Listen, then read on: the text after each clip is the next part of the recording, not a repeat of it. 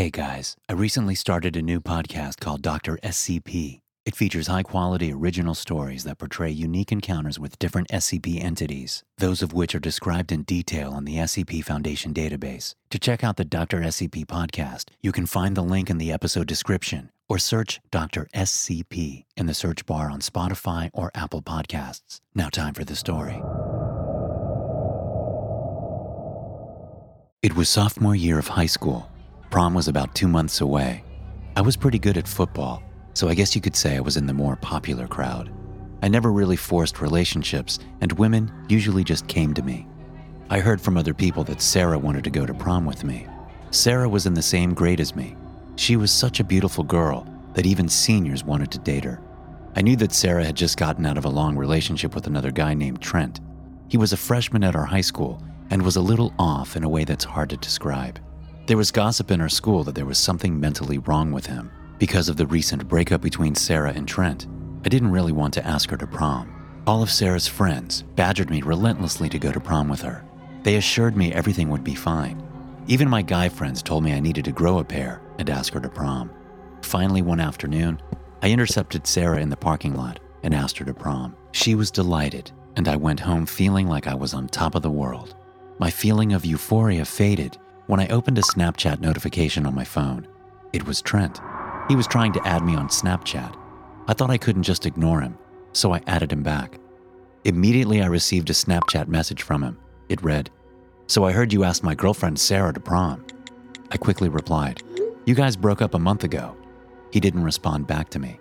I dreaded running into Trent the next day at school. I just felt so bad for Trent. I started to think that it wasn't even worth going to prom with Sarah over this nonsense. The next day at school, I didn't see Trent anywhere. I usually passed him on the way to a few of my classes. I thought it was odd not seeing him.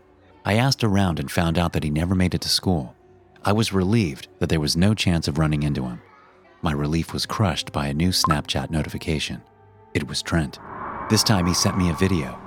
I didn't even want to watch it. I tried to think of what the video could be, but nothing came to mind. An hour went by, and finally I decided to watch it. The video was of a shooting range. Trent was recording in one hand and had a pistol in the other. The caption said, This is you. He proceeded to fire multiple shots into a target about 20 feet in front of him.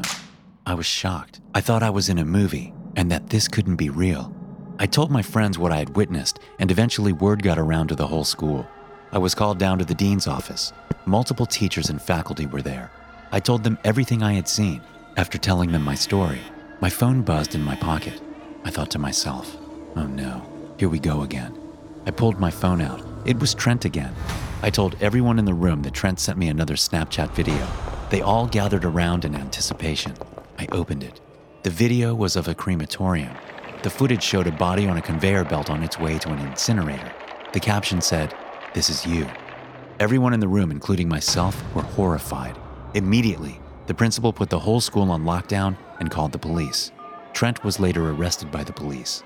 Trent was never charged with anything, but our high school expelled him. I figured out that Trent's grandparents actually owned a crematorium, and that's where the footage came from. I still ended up taking Sarah to prom. She was just too beautiful to pass up. I never did receive another Snapchat from Trent, and hope I never do. The year was 2011. I was in eighth grade at the time. My homeroom class had just finished lunch, and we were on our way to sixth period math class. The cafeteria and the main school building were separated, so we always had our homeroom teacher walk with us after lunch. We had to walk about a quarter mile outside to the main school building. As we were walking, I noticed our teacher received a call on his cell phone. It was very brief. After the call, I noticed that all the blood rushed away from his face. He told us in a frantic voice that something serious is happening and we need to hurry to a classroom. He started to jog with all of us in quick pursuit. Our homeroom teacher was usually a pretty laid back guy, so I knew something wasn't right. He led us to an empty classroom that I had never been in before. He told all of us to get low and hide beneath the desks. He proceeded to cover up the windows, lock the doors, and turn off the lights. I crouched under one of the desks in the back of the room. A kid named Michael sat down next to me. I thought to myself, come on, anybody but Michael. Michael was a strange kid. He was really shy, and no one really talked to him. He also smelled like rotten eggs, which didn't help. A lot of my classmates made fun of him. My friends often joked around that Michael would be the one to shoot up our school. I was always kind to Michael, but I never went out of my way to talk to him. After a few minutes sitting next to Michael, I wanted to gag. The smell was so horrid. I looked around, trying to find any open space to scoot over to. It was at that moment Michael whispered to me, Hey, you don't have to sit next to me. I whispered back, I was just looking for more room to spread out my legs, that's all. He replied, I knew you were trying to get away from me. Nobody likes me. I didn't respond. He continued to whisper, But don't worry, you've always been kind to me. You are not on the list. I shuddered in fear. The list? What did he mean by the list? I asked Michael if he had anything to do with this. He just shrugged and smiled at me. Michael was sitting with his legs fully extended, with his hands pressed against the floor behind his back. He moved his legs inwards, probably to get more comfortable. It was at that moment I saw a butt of a gun slide outwards from his pants pocket. Michael quickly caught the gun and pushed back in. He looked around to see if anyone noticed. I quickly glanced away and pretended I didn't see anything. My heart was racing I didn't know what to do. I thought of tackling Michael or even texting for help on my phone. I also wondered if there were more people other than Michael involved. The answer to my question was answered. I heard the sound of an exterior door into the school being forced open. Footsteps started charging down the hallway. It sounded like multiple people. My heart dropped. I thought these had to be the other students involved in the plot. The footsteps were getting closer. They stopped right outside our door. They tried turning the doorknob every which way. I thought, this is it the end of my short life. The door was kicked open, and a full SWAT team rushed in. I looked at Michael, and he had a surprised look on his face, as if this wasn't what he was expecting. Long story short, a student had made a threat to the school. The authorities found out it was Michael by tracing an email he sent to one of our teachers. The email talked about a plot to shoot up the school. Michael went to a juvenile detention center, and I have no idea what happened to him. Our principal told everyone that Michael had a fake gun on him, I thought there was no way it was fake. I believed the principal knew the truth, but didn't want the public to know. To this day, I still wonder if there were more students involved in the plot. I guess I will never know. It was the middle of third period math. I had just finished my test. I was done before anyone else, so I decided to use the restroom. The bathroom was right across the hall, but it was closed for repairs. The next closest bathroom was on the second floor. On my way there, the bell rang. I thought that was odd, because there was still about 20 minutes of class left. The bell never rang in the middle of class like this. After the bell rang, an announcement came over the PA system. We are entering lockdown. This is not a drill. Please follow all procedures. My heart nearly stopped. I froze and I didn't know what to do. I could hear the faint sound of sirens in the background. I knew that going back to my classroom wasn't an option because the doors would be locked. I decided to continue to the second floor bathroom. I arrived at the bathroom, but I realized the main door didn't have a lock. I left and ran further down the hall. I could see classrooms turning off their lights and covering their windows. At the end of the hallway, I turned the corner and saw a janitor's closet. Now the sirens were much louder. I decided the janitor's closet was my only option. I pulled the handle and sighed in relief as it was unlocked. I closed the door behind me and made sure it was locked. I turned the lights off and crouched down in the far corner of the room. The only light I could see was from the bottom of the door. The sirens were loud now and seemed to be right outside the school. Suddenly, the sirens turned off. Then I heard footsteps, a lot of footsteps.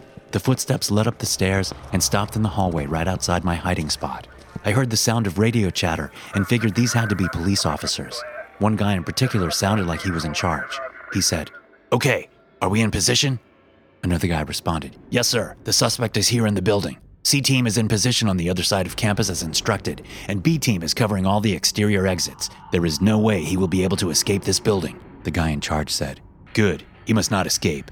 It is my fault he is here, and it's my duty to deal with him. Over the next couple minutes, I heard the muffled chatter of police officers talking to each other.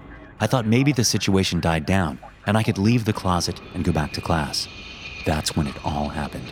I heard one of the officers yell, Don't move and put your hands in the air. A moment later, I heard what sounded like guns being drawn. About 10 seconds of silence went by, and then I heard a loud scream that came from the end of the hallway. It wasn't a normal scream. I had never heard anything like it before and hoped to never hear that sound again. I pressed my ear against the closet door and heard a distant whimpering sound. It was the sound of a crying man. I then heard him say, Please don't take me back there. I don't want to go back. You guys won't get away with this. What you guys are doing to us is illegal, and everyone will find out about it.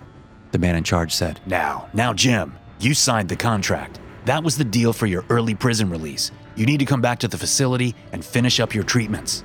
I thought to myself, Deal for your prison release? Finish up your treatments? What the fuck? I heard the footsteps leaving. They walked past my hiding spot.